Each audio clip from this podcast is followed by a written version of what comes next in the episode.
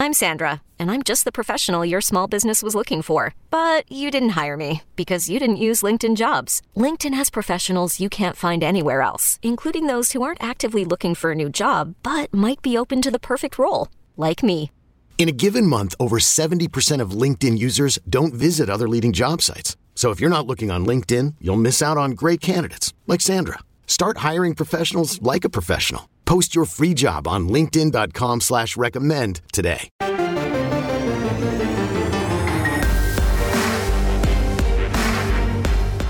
Welcome to the PowerCat Podcast, GoPowerCat.com's Kansas State Athletics Show. Make sure you're subscribing to our show at Apple, Spotify, Amazon, or wherever you get your podcasts. Now, from the GPC studios, here's your host, GoPowerCat publisher, Tim Fitzgerald. Welcome to another edition of the GoPowerCat.com PowerCat Questions Podcast. One of two this week. That's right. You're not hallucinating. We're going to have two. We had so many great questions, but we wanted to get this one out early that deals with more timely stuff, including basketball, which will be our second half. And then we will record another one for later in the week because you are swell and you deserve it. And we've got lots to say. We're sponsored by Fridge Wholesale Liquor. Please make sure you stop in the fridge whenever you come to town. The fridge is at the corner of Zach, I'm going to get it right now. It's at Claflin and Westport. Correct. Yep. I did notice I leave Avenue or Drive or all that off now because Riley would get so mad when I wouldn't get those right. It's at Claflin and Westport, right here in the heart of Manhattan, not far from my house. Very convenient. Not far from the stadium more convenient. Close to Bramlage, might be needed. Hey, get into the fridge whenever you come to town, and that includes for Wednesday night's big, big basketball game for the Wildcats against Marquette. The Cats, of course, are coming off a very nice win down in Wichita against the Shockers. I think it surprised a lot of people, including me. I was a little bit surprised, especially Not the way me. that game started. Anyhow, uh, I'm Fitz, and that's Zach Carlson. And the guy that wasn't surprised was Ryan Gilbert. And Cole Carmody is acting like, yeah, you're a dumbass. We thought they were going to win. They're all in here with me and uh, two dogs. There we go. That's it. Our segment sponsors are Tanner's and the High Low. Make sure you stop into Aggieville and visit and support your local businesses or downtown. But we appreciate everything Tanner's and the High Low do for us. And thank you to Tanner's for hosting Cole and I and Zach and some other unmentionable people as we watched football on Saturday. And I went home like a responsible adult before it got out of hand. Unmentionable because the listeners will say, We miss him. Yeah. Um, we miss him. He didn't get injured uh, during the course of drinking. And then the other one is my friend Toby that nobody really wants to know. nah, he just, he's always got stories. Let's get going to your questions from Wabash Station. Gills? Coles? I'll read it. I'll read Coles it. got it. Go. First question comes from Wagcat. Which strip mall will be having a Go Power Cat party at the Texas Bowl? Okay, now let's back up here. Um, so uh, when they went for Ron Prince, uh, we had a pregame party the night before at a Fox Sports Grill. Those aren't things anymore, but the one in Houston was really cool. It was really amazing. It was big, and we tried to warn them. We tried to warn them that uh, we're going to have a lot of people. And no matter back in the day when doing a bar site was a big deal and everyone wanted to go, I can't explain to you what we would do between when I was part of PowerCat Game Day or doing our own thing with uh, bowl locations how we would just completely overrun bars. They'd have their biggest night of business ever, or biggest day of business ever. They'd run out of Bud Light. Just, I mean, no matter what you told them, they didn't believe you.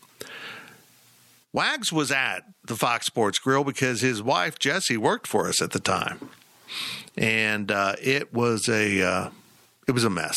It, it, I mean, a good mess. If you understand drinking, when I say it's a mess, uh, it was, uh, well, Jesse barely made it to the game the next day. Let's put it that way. So Wags is scarred by the experience of a gopowercat.com slash powercat illustrated party. I don't think we're going to have one, but I, because let's be honest here, people are savvy now. People kind of, they've been to everywhere the internet exists. They don't need to be told where to go. They can find their own fun we we just saw dwindling numbers and stopped doing it. In fact, I don't even think Power Cat Game Day even does live shows anymore on the road. Well, one member of the Go Power Cat staff will be having a party. Hmm. He will be in Mexico at a sports bar hmm. with his feet in the sand, drinking said drink that is completely free of charge, watching football. So I'm going to uh, leave this employee unnamed. D- do you want to name what location in Mexico this employee will be at in case anyone else would like to join them? Uh, Can- Cancun, Cancun, Mexico. Okay. So uh, if if you see this person there, just go by and you don't have to say anything. Just put on your K State shirt, sit next Okay. to them, and they'll know. Gills, oh, that's not you though. Unfortunately, it is not. Zach, it's it's not you. It is not me. I will be in Houston. With me and Goins, it's not Wally. He's a responsible adult. Huh. Hmm. Anyhow, uh, we'll have he'll have his own party in Mexico. Mexico. But we will be uh, in the Spanish speaking Republic of Houston, Texas for the game. And uh, I hope you will join us if we have something. Uh, I'll just be honest. It's it's a lot of work for I don't know. Last time we were in Houston, we picked a different location and we overran that bar, right? I mean, we should pick someplace and tell people to go there. I don't know if we'll have anything Yeah. too official. We might go post up somewhere and have dinner. And if you guys want to say hi, you can say hi and take pictures and do whatever else, sign autographs, but don't expect anything big time. I'm only going to sign a couple autographs. Yeah, exactly. That'll be for me. Hmm. You're Zach Carlson. I like your autograph. Next question comes from purple underscore cheese. Will K State fans represent well in Houston? Good question. I think so, but not like old times. Not like 20,000 wherever the bowl destination was. Those times have passed. Like I said, everyone's gotten more savvy. They've seen the sites. They've gone to a lot of these bowls. They find them repetitious now. The Big 12 not refreshing the bowls stinks. I mean, I think they would have done had a lot of people in Orlando probably having to drive. I mean, seriously, people, it was going to be so expensive to go to Orlando. I, I think a lot of people said, We're going. And then looked at the price and go, We're not going because the hotels are full. Every, everything's just overrun during that time because families all go to Orlando, get out of their cold spots during that time of year. There's going to be a lot of purple there, I can tell you that. Between LSU and K State, Yep. there will be a lot of purple there. I don't so know that if might, LSU is going to provide much. yeah. It's a they'll probably look at it as a really long drive, not worth it. How it's not I that still far. feel like there's going to be. It's not. It's not at all. yeah, I still like. I still feel like there's going to be equal fans between the two teams. Uh, yeah, I mean, in I think all it's gonna fairness, probably be about I don't know. 50-50. I don't know LSU's fan base, but I would imagine Houston is a big landing spot. Yeah. Yeah, I would. But um, I mean, if if how many people went to the Stanford game? Twenty five thousand K State Yeah. fans, probably. yeah. That's probably my over under for this game. I Yeah. wouldn't be surprised if it was less. I'd be a little surprised if it was more, but it is twenty five. a four-hour and twenty-minute drive. Mm-hmm. I could see twenty five thousand K State fans and twenty five thousand LSU fans. I don't know. LSU people are crazy about football. You know they have a hundred thousand seat stadium for Yeah, but it's a bowl game without a real head coach. You're six and six. You're six and six. And let's be honest, you're playing K State. playing mm-hmm. K State. Fair enough. I bet. I mean, I'm sorry. I mean, we were looking at the Cheez It Bowl against Wake Forest and turning up our noses. I guarantee LSU's done the same thing. I, I mean, just right now where the program's at, it's not sexy, and Iowa State's done a better job of promoting their brand right now, and they were more attractive to the Cheez It Bowl to match with Clemson. But as I said, my daily delivery, I'm happy. I'm really happy with this because one of the reasons is exactly it. This people have access to it. They'll be able to go. I hope. Now, next question comes from KSU number one, sticking with the bowl theme. How do you like LSU as a matchup? I, I haven't studied them yet. Uh, I mean, I can guarantee they got lots of talent. I, I just don't understand how programs like that end up six and six with that much talent. I don't I don't get it at all. I don't I can't wrap my mind around it. So um, yeah, it was just a weird season for them, but I, like the value that they bring to the table. it, it's good to beat them if you can. Well, Max Johnson is their quarterback, um, a left-handed left-handed guy who I, I've watched not a ton of LSU, but you know I have watched him a little bit, and there was a little quarterback controversy that was going on um, w- within uh, LSU. He played uh, all the games, or he played six games last year. He did appear in all the games this year, but I believe, if I'm not mistaken, he's uh, Brad Johnson's son. You know, Brad Johnson, former Super Bowl winning quarterback for Tampa Bay. I'll have to double check that, but um, yeah. So I, he's probably going to be the guy, and he hasn't put up amazing numbers by any stretch of the imagination, but. Um, he's a young guy, so I, I do think that um, it, will be a good matchup for K State. I'm excited because we were talking about this. There's going to be some players that opt out for LSU. The guys that are going to be for sure fire NFL draft picks, not necessarily first round draft picks, but for sure fire NFL draft picks are going to most likely opt out because. I mean, what's the point in playing in yeah, a bowl game? You're right. Yeah, that's that's going to be a big problem. Well, for a lot of teams going forward. I mean, if you're going to hit the transfer portal, you'll do it before the bowl. But if you're LSU does recruit and sign NFL caliber type talent, and those guys, why? Why would you play? If you if you feel like you're going to be drafted, why play in a rather meaningless bowl game against a team that you know really won't move the needle unless you do something spectacular with your draft options. My early gut feeling is that this game is going to be similar to the Texas game. As far as from an opponent standpoint, a lot of talent, is the motivation there to go out and win the game? Because that the Texas game was really winnable for K State, even with a backup quarterback. Here, I'm, they, I'm having flashbacks. Sorry, sorry for the flashbacks, but PTSD. I think that LSU is an extremely similar team for what they are and right. what K State has played. I would agree. So I think that even you know if you have Skylar Thompson at quarterback and you get him back healthy, I think K State has a good chance of winning the game. I do too. Yeah. Next question. Next question. Jedediah. Gills, you okay over there? I agree. Okay, thank you. Okay, here we go. Next question from Jedediah. How much of a benefit could Adrian Martinez provide to the K State offense in 2022? Gills, I want your opinion on this. This is one, as a young guy, I want, I want to know what you think of this possibility of Adrian Martinez coming to K State. I'm all for it. You know, uh, honestly, folks. wow. Hard hitting analysis from Gills. Great take, Gills. Uh, as a as a guy that covers Kansas State, I haven't been paying attention enough to Nebraska, but I know the highlights are impressive, but the mistakes are also impressive. Cole? Oh, yeah, he's he's made mistakes. They haven't made a bowl game in four years. Right. The people that complain, oh, I don't want Adrian Martinez. Look what he did at Nebraska. Well, guess what, people? Guess what? They haven't made a bowl game, but it's not all his fault. He was a highly rated quarterback recruit that would be an upgrade over Will Howard, Jaren Lewis, Jake Rubley, and probably Skylar Thompson. If he's healthy if he's healthy. That's what's interesting about this. He's not healthy. He wouldn't. He's not going to be able to do spring football to acclimate himself to the system. I find it really interesting.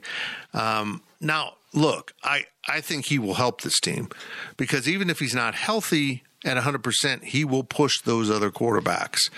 And he will be able to offer something in some way of some value to this team next year, even if it isn't as an every down quarterback. The reality of the situation everybody will be learning a new system, right? It's not going to be the exact same system that Courtney Messingham ran. It, will be really similar. It'll be similar, but there's going to be different terminal, term, terminology. There's going to be different plays. There's going to be different formations. Things are going to be a little different. It's not going to be the same. Things are going to be a little different. And you have a fourth year quarterback like Adrian Martinez. That learning curve is going to be wherever he goes. It's looking like he's going to either end, either end up at K State or end up at Cal wherever he goes, there's going to be a learning curve there. I still don't know if that matters just solely because he's played. He has not been in a program. He has played in a program at Nebraska for four years already. He understands the basic concepts of football. If Adrian Martinez does go to K State, I don't want him to be the starter. I think that Will Howard and Jake. I would rather have Will Howard and Jake Rubley and just stick with it and go six and six than go seven and five with Adrian Martinez because he only has one year of eligibility. If you want to go find a transfer quarterback, that's fine, but is preventing the development of your two future stars for quarterback potential, one yeah. uh, potential, but one of them's one of them is going to have to be the starter, you know, in 2023 and beyond. So why delay the inevitable and get them experience? I mean, that's the problem we've seen with Will Howard this year he didn't have the experience, and you have to throw him out there. And he struggled at times, but he's shown that he can be good at times. And the more play experience you give your quarterbacks, it's just like Skylar Thompson in 17 and 18. He struggled, yes, but look where he is now, and everybody loves him. People were clamoring for benching Skylar Thompson like they were, well, like they are Will Howard today. These quarterbacks need time, and if you're going to have a three, four, five year guy, and if you want to keep them around like Jake Rubley or Will Howard, you have to play them. You can't bring people in to play one year. And even Skylar Thompson, as much as I love the guy and him coming back was great, you know, that did prevent Mm-hmm. the development of, of Will Howard and Jake Rubley. So you had 2021 where you should have had Will Howard, and then you sh- next year you should have Will Howard again. You're really going to push Will Howard at 2023 where you he's playing or even Jake Rubley. You can't just stunt the development of your quarterbacks that you bring in. You either have to let the you, you got to let them fly. This though indicates to me they're not happy with what they've got at quarterback right now because they're looking at a one year guy, a one and done, bridge the gap until these guys are more ready, or honestly, before maybe they recruit someone else. I think they feel like these guys have the potential. They're just not there yet, particularly Rubley. And I almost feel like Adrian Martinez is a, a gap stop measure to get you to Jake Rubley. I agree. Or someone else. This tells you. This tells me that they don't think Will Howard is ready, or he ever will be. Quite or honestly. ever will be. And and if you go get like the Central Florida quarterback or someone that has more than one year of eligibility, you will blow up the room. I mean, guys will leave. Uh, I mean, that would be an indication we don't think you're ever going to be the starter here because we just brought in this guy that can start for two or three years. And I think then you'd see guys leave. But this this move might preserve the room um, in theory because it helps. You can tell Will we're bringing in competition, not a replacement. This guy may not even be able to play. He may not be healthy enough to be an every down quarterback, but there is going to be times when we need more experience at quarterback. And we need someone to come in when you get dinged. And maybe that's something you can sell to your quarterbacks. I think that this is a selling point for Will that, hey, we're bringing him in, like you said, to compete. There's no guarantee that he's going to be the guy. And to your point, Zach, there's no guarantee that just because he comes in, he's going to win the starting job. This could push Will Howard to a, an, another level because this isn't Skylar Thompson. This is an outsider, right? So this is maybe motivation for Will. This is motivation for Jake. And do I think that Adrian Martinez is way better than both of those guys? I do.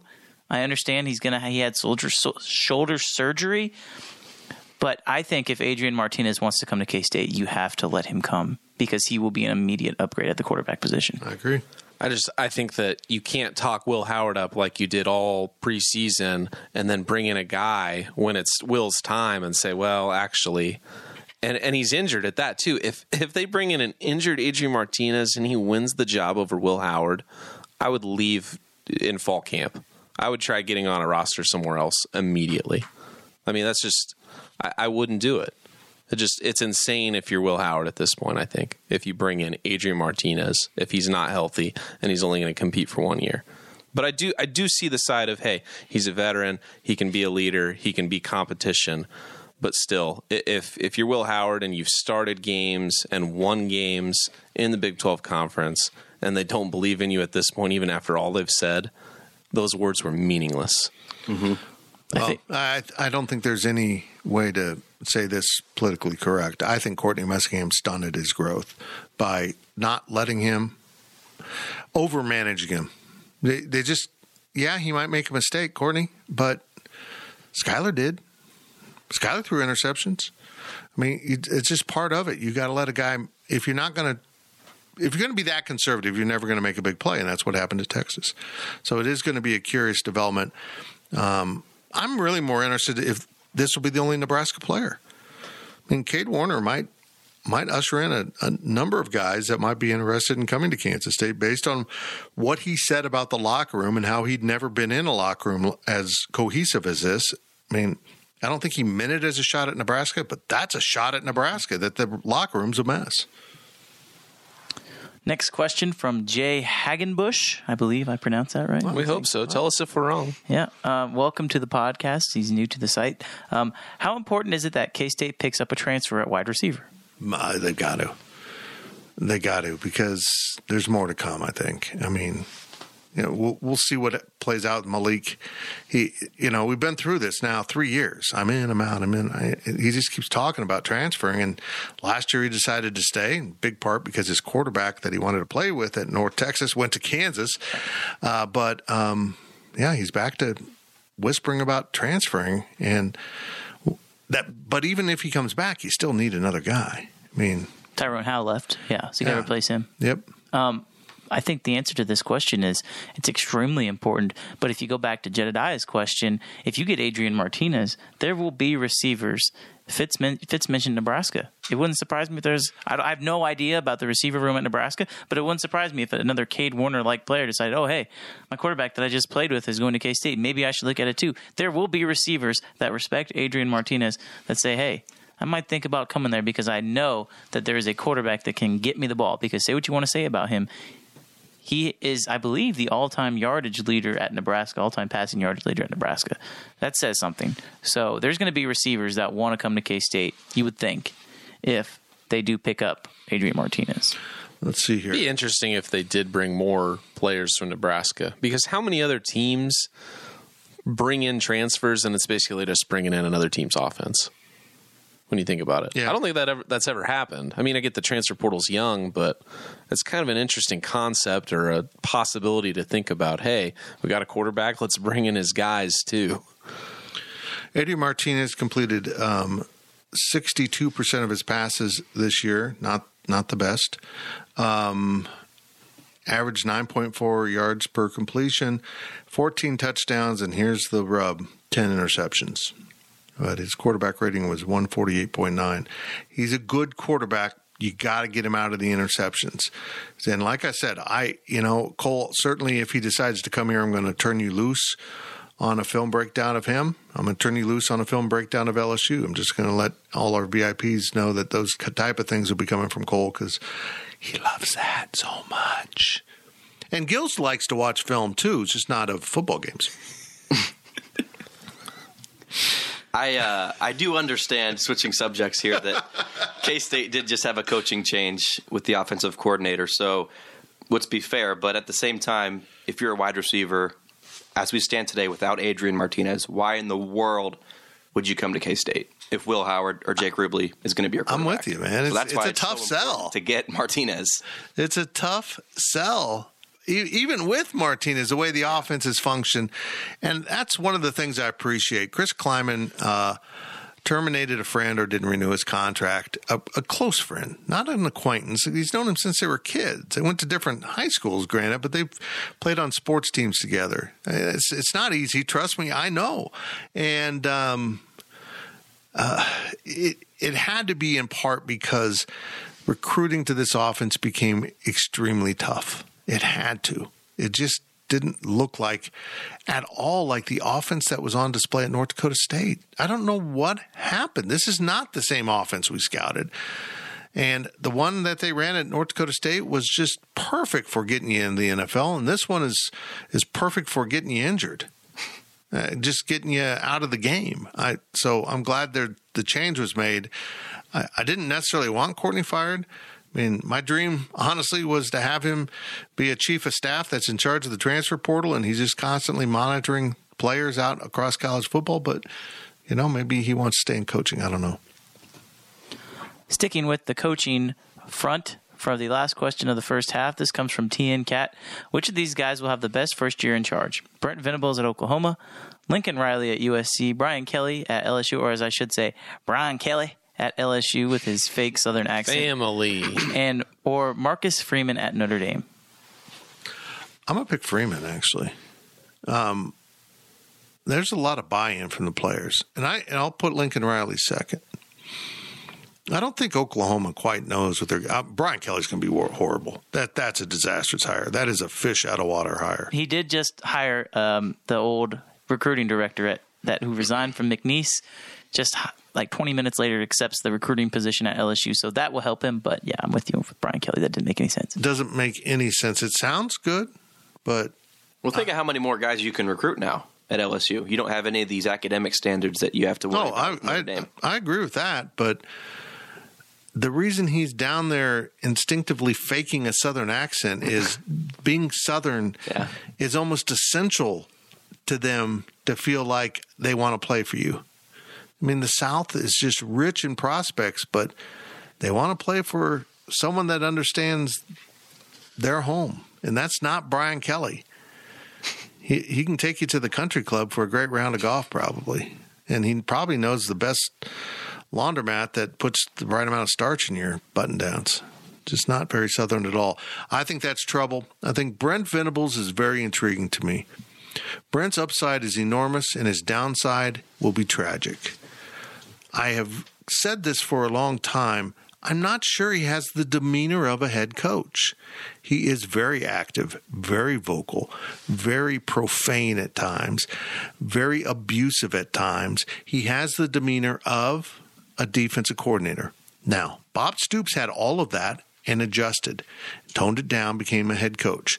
And that's what Brent Venables needs to do. Mike Stoops never learned that. Mike Stoops never got rid of the I'm going to yell and cuss at everyone because I'm the fiery defense coordinator thing. And now he's not not a def, not a head coach, not a defense coordinator as far as I know. I don't even know if he's where he's at right now. Um, Brent's going to have to adjust his style, but it's not. It's for me and being around Brent for a very long time when he was here. This isn't something he's doing because he's a defensive coach. This is just who he is. He is a fireball. He is amazing how active he is.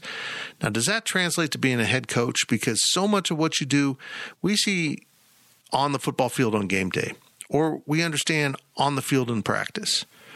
But a head coach does a lot more, a lot more. And is he going to be right for that? So I think Brent is a brilliant young coach who was waiting for the right opportunity and the right amount of pay to get him out of there, and he finally found it. Now, the question is is he the right guy? Oklahoma's been very fortunate through their history hiring coordinators with no head coaching experience, and I'm not sure Brent Venables will translate to that, but there's no way to ever be sure about anyone.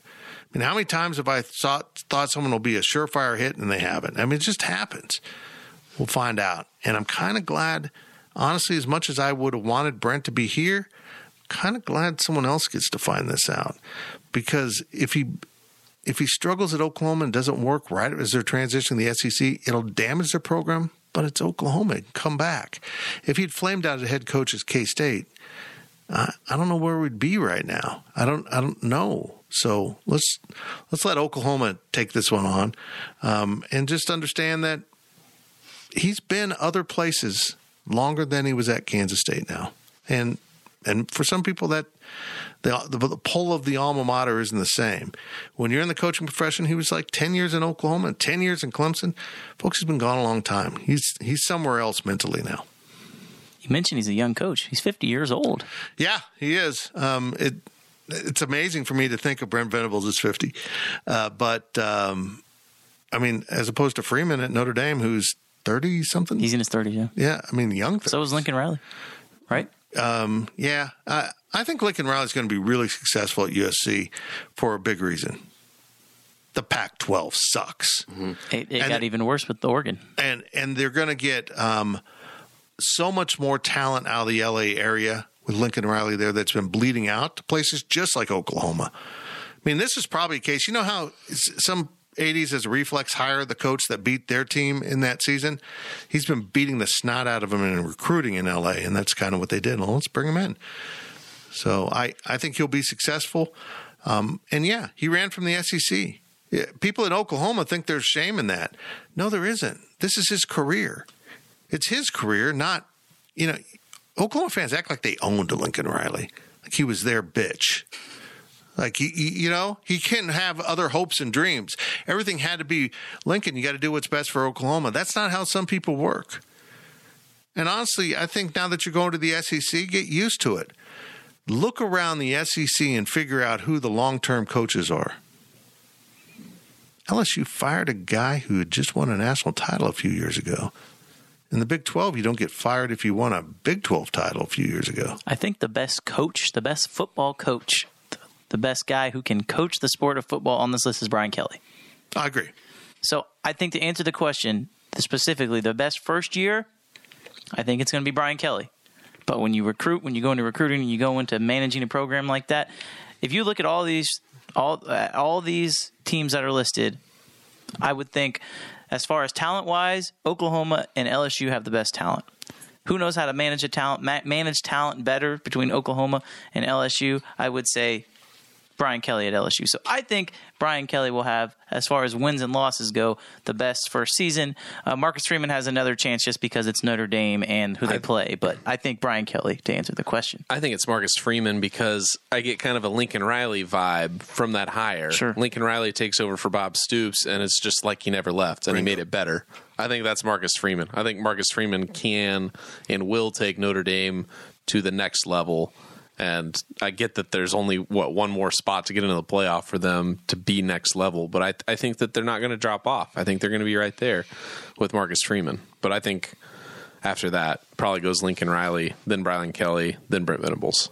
I think Venables is the biggest question mark here. And one final thing, to, do- Gills, you got anything? I was going to say that Brian Kelly's going up against Bama, Auburn, Georgia, all these schools, and Lincoln Riley is going up against garbage cans. So Lincoln Riley is my answer. Yeah. I don't care how good or bad of a coach Kelly can be. The competition in the Pac-12 just sucks. Yeah. So that's my answer. If you go in there with a good plan and some recruiting, you're going to win a bunch of games. The, the Pac-12 is just ripe for the picking. You look at Oregon; they were supposed to emerge as the team. They beat Ohio State. Oh, they're so good. Utah just kicks the snot out of them. Utah, which you know was a Mountain West program and a really good one, now is the best in the Pac-12, and that just defines where the Pac-12's at more than the improvement Utah's made. Now, honestly, uh, you look at what BYU did. I They would have won that conference. they would have won the conference.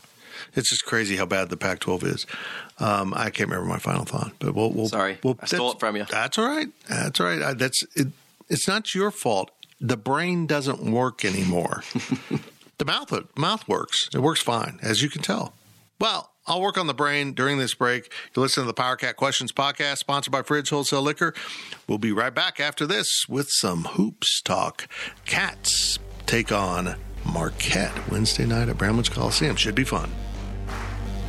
GoPowerCat.com's PowerCat podcast continues after this short break. Okay, picture this. It's Friday afternoon when a thought hits you.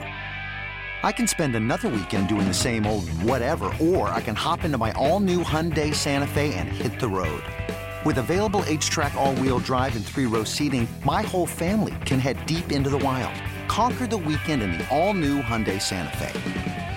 Visit HyundaiUSA.com or call 562-314-4603 for more details. Hyundai, there's joy in every journey.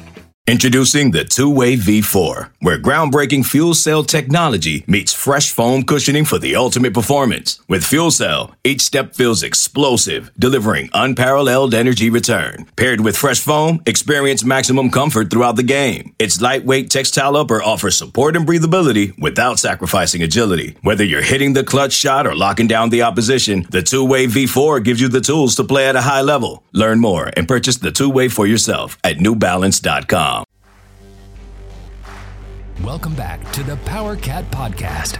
Now, let's return to the GPC studios. Welcome back to the Power Cat Questions Podcast, brought to you by Fridge Wholesale Liquor. Make sure you stop into the fridge whenever you visit Manhattan. It is a wonderful, wonderful place. We're also sponsored in our segments by Tanner's and the High Low. Stop through Aggieville. Uh, High Low's done up for Christmas again. If you're a Christmas person and a person who likes a lovely cocktail, you got to go to the High Low. It's it's unbelievable. It's like Clark Griswold owns a bar.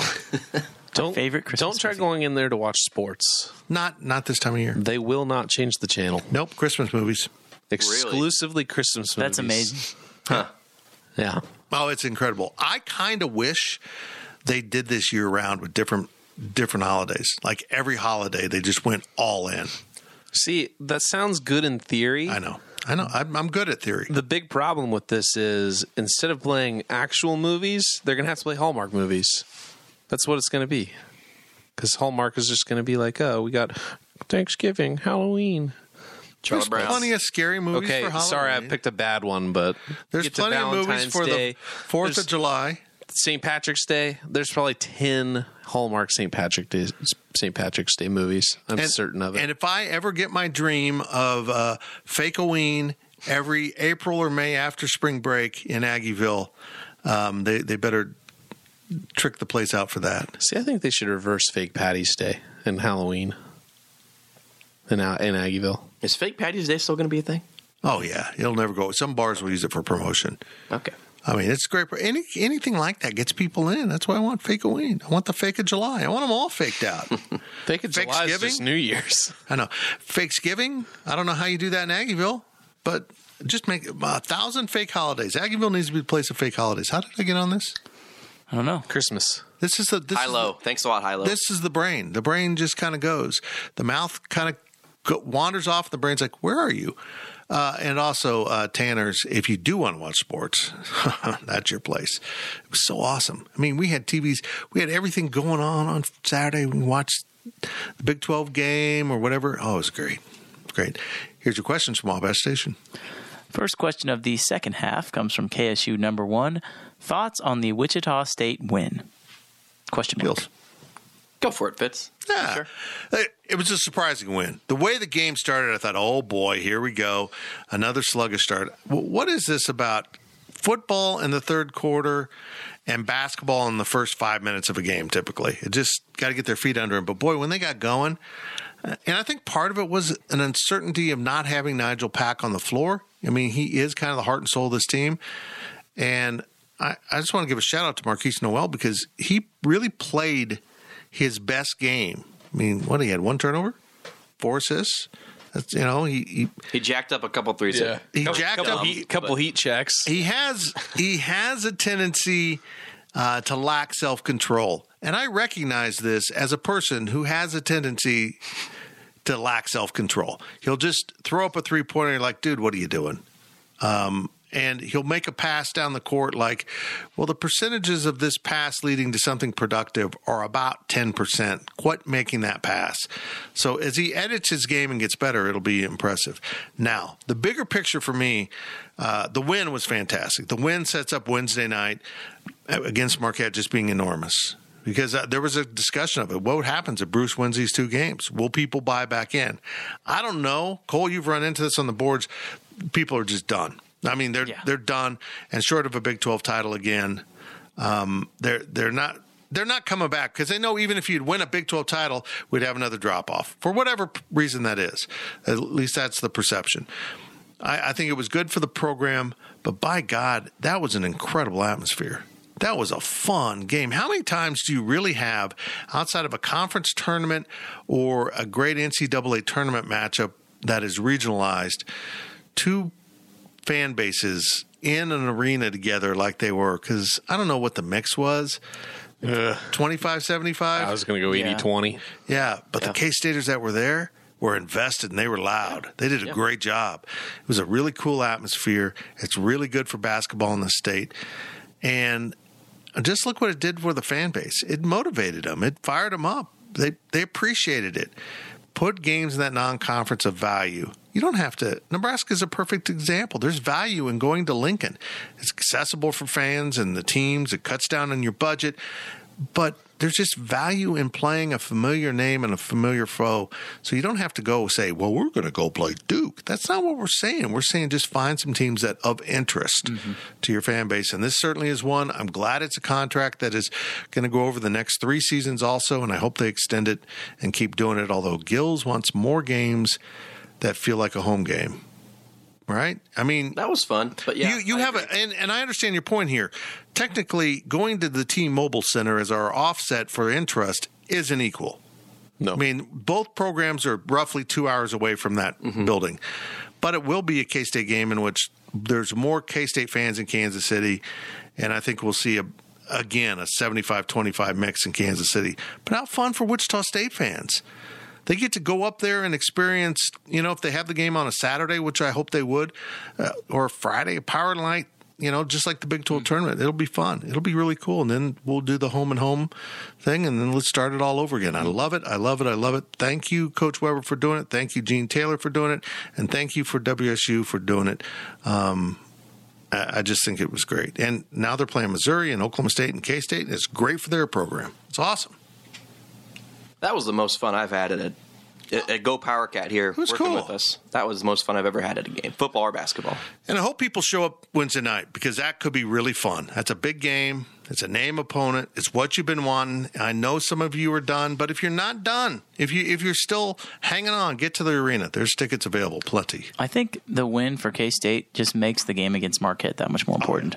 Because, you know, if you lose that game, then I think people are kind of, okay, well, yeah, this is what we thought, right? I mean, they didn't expect them to win. They lose that game, people are like, yeah, this is kind of what we think. But I think the win for people that maybe aren't paying attention, they, you know, they get they see the score on the bottom of the screen, they open Twitter, they, you know, get on the site and and they see that K State won, and it's like, oh, you know, maybe their eyes perk up a little bit. They're not invested, but if K State goes out on Wednesday and beats Marquette, a team who, I'll be honest, you guys, K State should beat. If you look at all the advanced metrics, if you look at the ESPN, um, you know, predictor machine, I don't know, Zach, you're all into that. It gives, Oh, the BPI Basketball Power Index. yeah, you look at everything. K State should win the game, um, but it's against a name opponent, right? So that might make people a little bit more bought in, and then they'll have time to see the the Morgan States of the world, where K State should. And I don't think this is a bold bold take. Win all those games, um, and then they play in conference. So Should I, they beat Nebraska? Oh yes, I don't think Nebraska's very No, good. they're horrible. Uh, the thing about it is, uh, I'm I'm just going to say this. I don't think K State beats Wichita State on Sunday. If they hadn't played Arkansas and Illinois, they now understand as a team what what level they're going to have to compete at. And I have felt like the non conference wasn't really preparing K State for the Big Twelve, uh, and it just you've got to be in this zone. This you've got to play so hard. I'm not talking about the play hard chart. You just literally got to, as as Jay Heidrich always tells me, the play hard chart shouldn't be something you're rewarded for. It should be the baseline expectation. Yep. You you shouldn't be way to play hard. No, you play hard. You don't get rewarded for playing hard. You get you. That's why you're playing. That's your reward. Um, but they got after it. They were intense. There was battles. It got a little testy at times. Loved it. Loved everything about it. Nice win for K State, even though it really wasn't a well played game in many ways. Um, both teams kind of shot and struggled at times, but it uh, it was nice. It was good. It's it was refreshing after the last two years. It wasn't a well played game, but there was a stretch in the second half where Wichita State didn't score a point for almost eight minutes, I think. So Wichita State was bad in the second half. And Again, that's, that's got to the- credit K State's defense. Credit K State's defense. Credit to K State ha- having the run that they did at the end. But boy, if, if Wichita State just plays a little better, I don't know if we're having the same conversation. But we I'm haven't s- even mentioned that Nigel Pack didn't play in this game. Right. He plays. K State wins by double digits. I'm convinced. Well, you, you know, it, it's interesting. Um, I think we discovered, or maybe Markquis Nowell, Marcus Nowell, how are you saying? Marquise. Marquise. Why? Why? Why? Anyhow, uh, I maybe he understood understands now how he needs to play at this level. At his previous school, he was the show. He was it. He's starting to figure it out. I He, think. he was it, and he needed he needed to jack that up. He needed to take chances. He needed to do this. But boy, when he when he makes better calculations, man, he had an assist to Casey Ezeagu. That first of all, how Casey caught it, I don't know. He, and he joked about it in the post game. But um, and we talked about this on the ride home. I think we saw Curtis Kelly's impact on Casey in that game with that. Keep your hands up, keep your feet moving. Man, he was good. He was that was as good as he's ever played. I agree. And he Easy is- doesn't he doesn't play as good as he does if Nowell doesn't give him those passes. Right. And and they just kept running that, you know, pick and roll. Um, the help side wasn't coming to to pin off the, the post to get to the rim, and they just ran it over and over. He got 14 easy points, but I mean, he rebounded, he defended, he took a huge charge late. It was just a really nice nice game for Casey, and boy, he's hurting. Man, watching him down on the floor, you know, we were sitting right there by the bench, constantly stretching, constantly trying to get that knee to cooperate more, or his back. I saw him like swing his leg really violently, and I'm going, oh, he's popping his back. you know, I'm like, I wish I could do that because uh, he was trying to get that last bottom pop out of it. It was, it's fun watching him because he struggles, but man, he plays hard. Mm-hmm. Uh, next question comes from the boss cat. Huh. Thank uh, you. Thank you for that. Uh, very, he's new user, so welcome to the site and first time asking a question. So huh. there's that again. No, he's, um, he's out of control. What do you guys expect the attendance to be at the basketball game on Wednesday? Do you think it will go up if they win? I don't know if it'll go up if they win because it's kind of a standalone island game with mm-hmm. a big time opponent. Yeah. Mm. I don't think that people are going to go to the game if they do, or if they see they beat Marquette and be like, wow, I want to go watch them play Green Bay at 4 p.m. on Sunday. Mm-hmm. Like, I just, I don't know if that's going to help. Now, come conference play, maybe a little bit, but you know, I think that the fact that it's you're gonna have to bring your sunglasses to watch the game, um, that might be rush. a little bit of a, a fun time. Apparently, Marquette is either going to be wearing yellow or blue. Bruce baby, said it was baby blue, sky blue, powder blue in the press conference today. It's going to be which really matters. Well, it's just going to be not fun to watch. I hope it's gonna be awful. I hope nobody out there has a black and white TV and this game is between lavender and baby blue because they will look the same in gray. I mean, they have to be in yellow, don't they? You would think uh, that was even yellow would look bad in, in, black and black and uh, black and white. No, it was Tom before yeah. Kellis asked. Either way, though, start. I, I think, I think, um, I, I, don't know. I'm curious what you guys think about the attendance because that's a that's a big thing for me, and I've talked to you know people I know. It's like the students are bought in. Like the, stu- the students will come out in full force, not just because they're giving out they're giving out jerseys. I think to the students, the ICAT pass holders are getting jerseys, the lavender jerseys, which are really cool, and I think that's awesome that the athletic department's doing that. But the students are going to be there. It's going to be the most full that they've been um, in the student section this year, and I think it'll rival a conference game with the students that show up because they're so. here and they're bought in. Like I think a lot of the students are excited about basketball. It's just going to be everybody else. And the next two games are the Sunday games. I don't get this Sunday crap. It doesn't work well for me. Nebraska, well, first of all, Green Bay this Sunday in Bramlage, and then they go to Nebraska on the 19th. Then they come home for a Tuesday game with McNeese State, Morgan State, and then we're off and running January 1st with Oklahoma. I have sent a text to find out if they're looking at moving uh, the Texas game, which is currently scheduled for 7 p.m.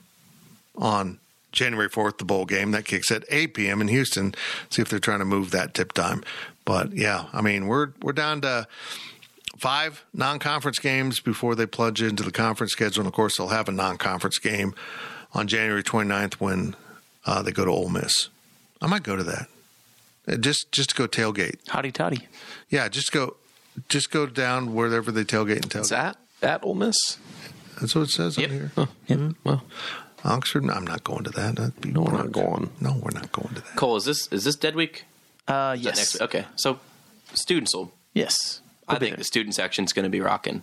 This is see the alumni. No, this is my thing, guys. Why do we have a full week of Thanksgiving and then you come back and then it's dead week? Why don't we just move up the whole semester two, three weeks and be done at Thanksgiving? Go home, come back earlier in January than you do, and then you're done not long after spring break.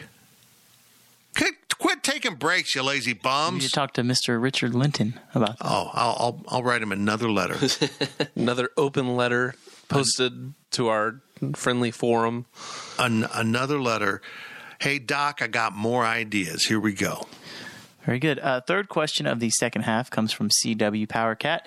Should Bruce embrace the small ball lineup more and start Selton Miguel over Ish Massoud? It seems like everything flows better with Selton in the game, and Ish can't buy a bucket right now. No, no. I, I mean, it worked against Wichita State. And granted, this is going to be a matchup based on who you play a little bit. I, I like Selton coming off the bench. Need a defensive stopper? I mean, because he can try to defend, go from defending a small four to a point guard. I mean, that's a valuable tool to go cool someone off coming off the bench. Ish is going to be okay.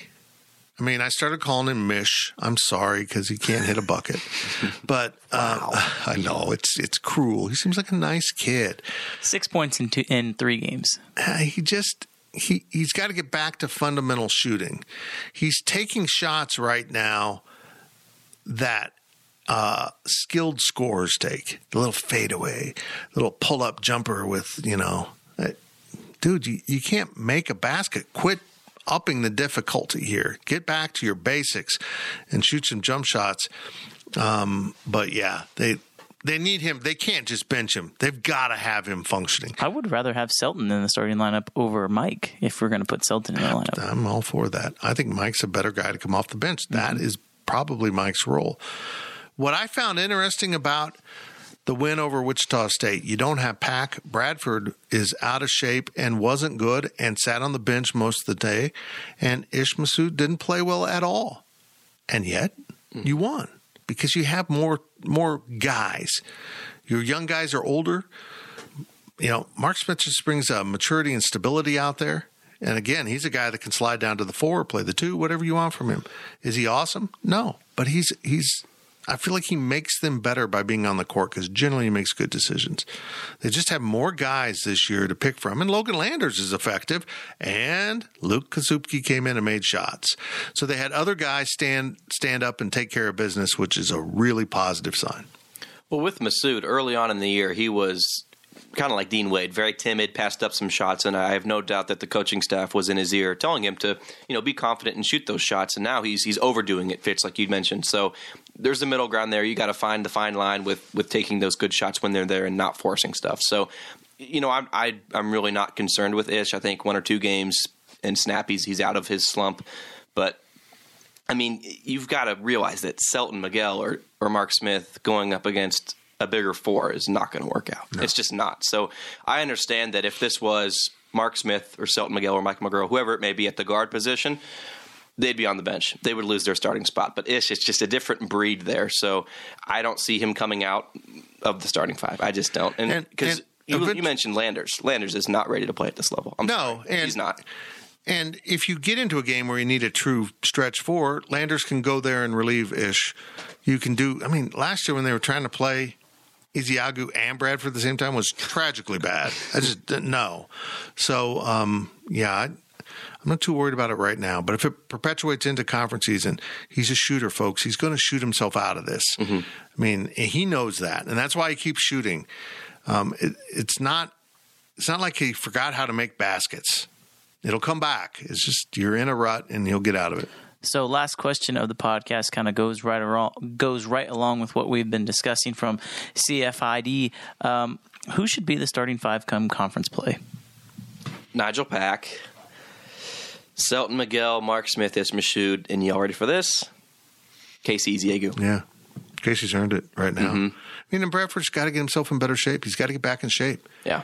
He is way behind where he was even last year. I mean, he was struggled at the start of the year, but now coming off injury, I think he's lost some confidence. He's he, he struggled to dunk the ball. Yeah. You're seven feet He tall, got, did he get like blocked by the rim? Yeah. Yeah. Ezeagu's been awesome, and and Bradford. I do want to be fair. It's kind of the same thing with Kasubke and his foot injury last year. I want to be fair, and Kasubke played awesome. I give him a lot of credit. I know I've been very critical of him, but those eight points were probably the biggest. You know, apart from Nowell's three at the end, those were huge points that Luke had. So I want to be fair with Davion with his illness, but he is not progressing at all. He's going backwards. So I like Ezeagu. yeah, Excuse we'll me see. to start. I think I think he'll get himself there. I'm not worried about Davion just simply for the fact that he has so much skill right now. He is struggling. And Bruce talked about it in the press conference today. He said he called him after the game and was like, dude, you know what? You had a terrible case of a sickness that can just wipe out so much. You lost, you were out for 10 days. You know, I, I don't know if you know this, Fitz, Zach, Ryan, but they say every day that you don't practice, you don't condition, when you are in top notch shape like that, you lose two days. Oh my God, I'm 700 years behind. That's almost a month Holy crap! of conditioning that Davion was out for. Mm-hmm. Yeah, that's, it, I agree. So he was absolutely taken all the way back with this illness. I think he'll get there, but with how big he is, I mean, it affects him differently than it affects Nigel Pack, Markquis Nowell. He's so much bigger, right? It affects him differently. I think he'll be back. Bruce says hopefully Christmas time. I think that's a little optimistic, but I think that eventually when you get into the heart of your conference play, Davion Bradford is so much more skilled than Casey. Right now, you're right. Casey's earned it. But when you get into the heart, you have to have your most skilled guys. And I think he is so much more skilled offensively. Offensively, he's a lot more skilled than Casey is. Casey's a great rebounder. He can play defense at a decent clip. He can do all that kind of stuff. But Davion, if you get him the ball in the paint, he can score. I'm not sure Casey can do that yet. So that's I agree with your starting five, except for that. I just I fear that it might be a little deeper than just conditioning. I mean, I get uh, running up and down the court is a struggle right now, but you know his post moves, his post defense, it was just awful. So I do want to be fair. I I don't want to be critical. We'll give him time to recover, but we haven't mentioned Nowell. I think that there's an argument to be made there, absolutely, but it, unless he until he can stop doing these let's call them dumb plays. Well, I wouldn't put him in the starting five. Nigel Pack's got to start, and you yeah you can put them out there together at times, portions in the game, but you don't want to start the game that way. Mm-hmm. You're going to have a matchup issue because Pack's a point guard, and honestly, he's he's an adequate defender, but he's not as quick footed as you'd want to cover a two on a yeah. on on a game long basis. So yeah, it uh, or physical enough. I I think I like your starting lineup. I I've said this. Mike McGuirl's not a starter. Yep. He just isn't. And now he's starting as a gift. Bluntly put, this is just thank you for coming back. You get to start. And Bruce made some hard decisions in the course of Wichita State game. Bradford, go sit down. You stink. Ezeagu's playing. Ish, you stink. Get over here. Selton, you're playing. I mean, he made tough decisions, and it's coming on Mike, who is valuable to have out there, but I don't think he needs to be in your starting lineup. Good enough? Yeah. I mean, Big 12 championship team, Elite 8 team, he's coming off the bench playing 20 minutes a game. So if you really want to be that good team and make the big dance, I'm sorry, I love Mike, but he can't play more than 20 minutes a game. I think I, I, I, think Bruce knows that based solely upon the fact that he struggled the first two games of the season. He started Selton. Mm-hmm and then Selton was hurt, so Mike had to come back into the starting lineup. I don't think Mike's played bad over the course of these last few games. I think Selton's played better, but he's talked about without Pack, you have to have somebody on the bench that can come in, guard, and score. So that's kind of why Selton's been on the bench. That's why he was on the bench against Wichita. So I think Selton starting over Mike will happen sooner rather than later, especially when Nigel comes back but we haven't even uh, Mark Smith. It was it was Selton and Mike that started that secret scrimmage against Denver, or pardon me, Oregon in Denver, and Mark was the one that was struggling, I guess, at that point in time. So I mean, Weber's flexible with this with, with this lineup, but I know it's not really comparable with the position. But Jamar Samuels was awesome coming off the bench mm-hmm. back in the day. Yeah, if Selton embraces that, I guess I don't necessarily have no, I agree a you. huge problem with it, but we'll see what happens. We'll give it time. There we go. That's it for this edition of the PowerCat Questions Podcast, sponsored by Fridge Wholesale Liquor. As I mentioned, we're not done. We're about to record another version of this podcast with more of your questions from Wabash Station to post later in the week. Thank you for listening to the PowerCat Podcast. Make sure you're subscribing to our show at Apple, Spotify, Amazon, or wherever you get your podcasts. PowerCat Podcast. All rights reserved. GoPowerCat.com.